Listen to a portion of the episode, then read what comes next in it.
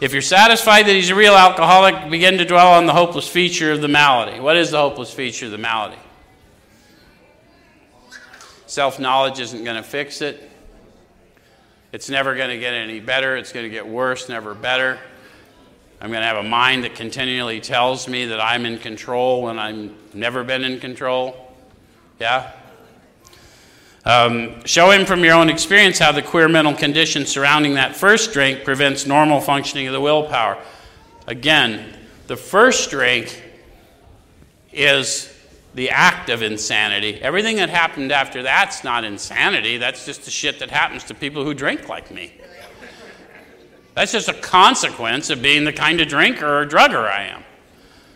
Um, don't at this stage refer to this book unless he's seen it and wishes to discuss it, and be careful not to brand him as an alcoholic. Let him draw his own conclusion. If he sticks to the idea that he can still control his drinking, tell him that possibly he can if he's not too alcoholic. So we're really not throwing him under the bus. We just want them to convince us now. I've already borne witness to me. Now you tell me why we should spend any more time. Right? I've told a lot of people that.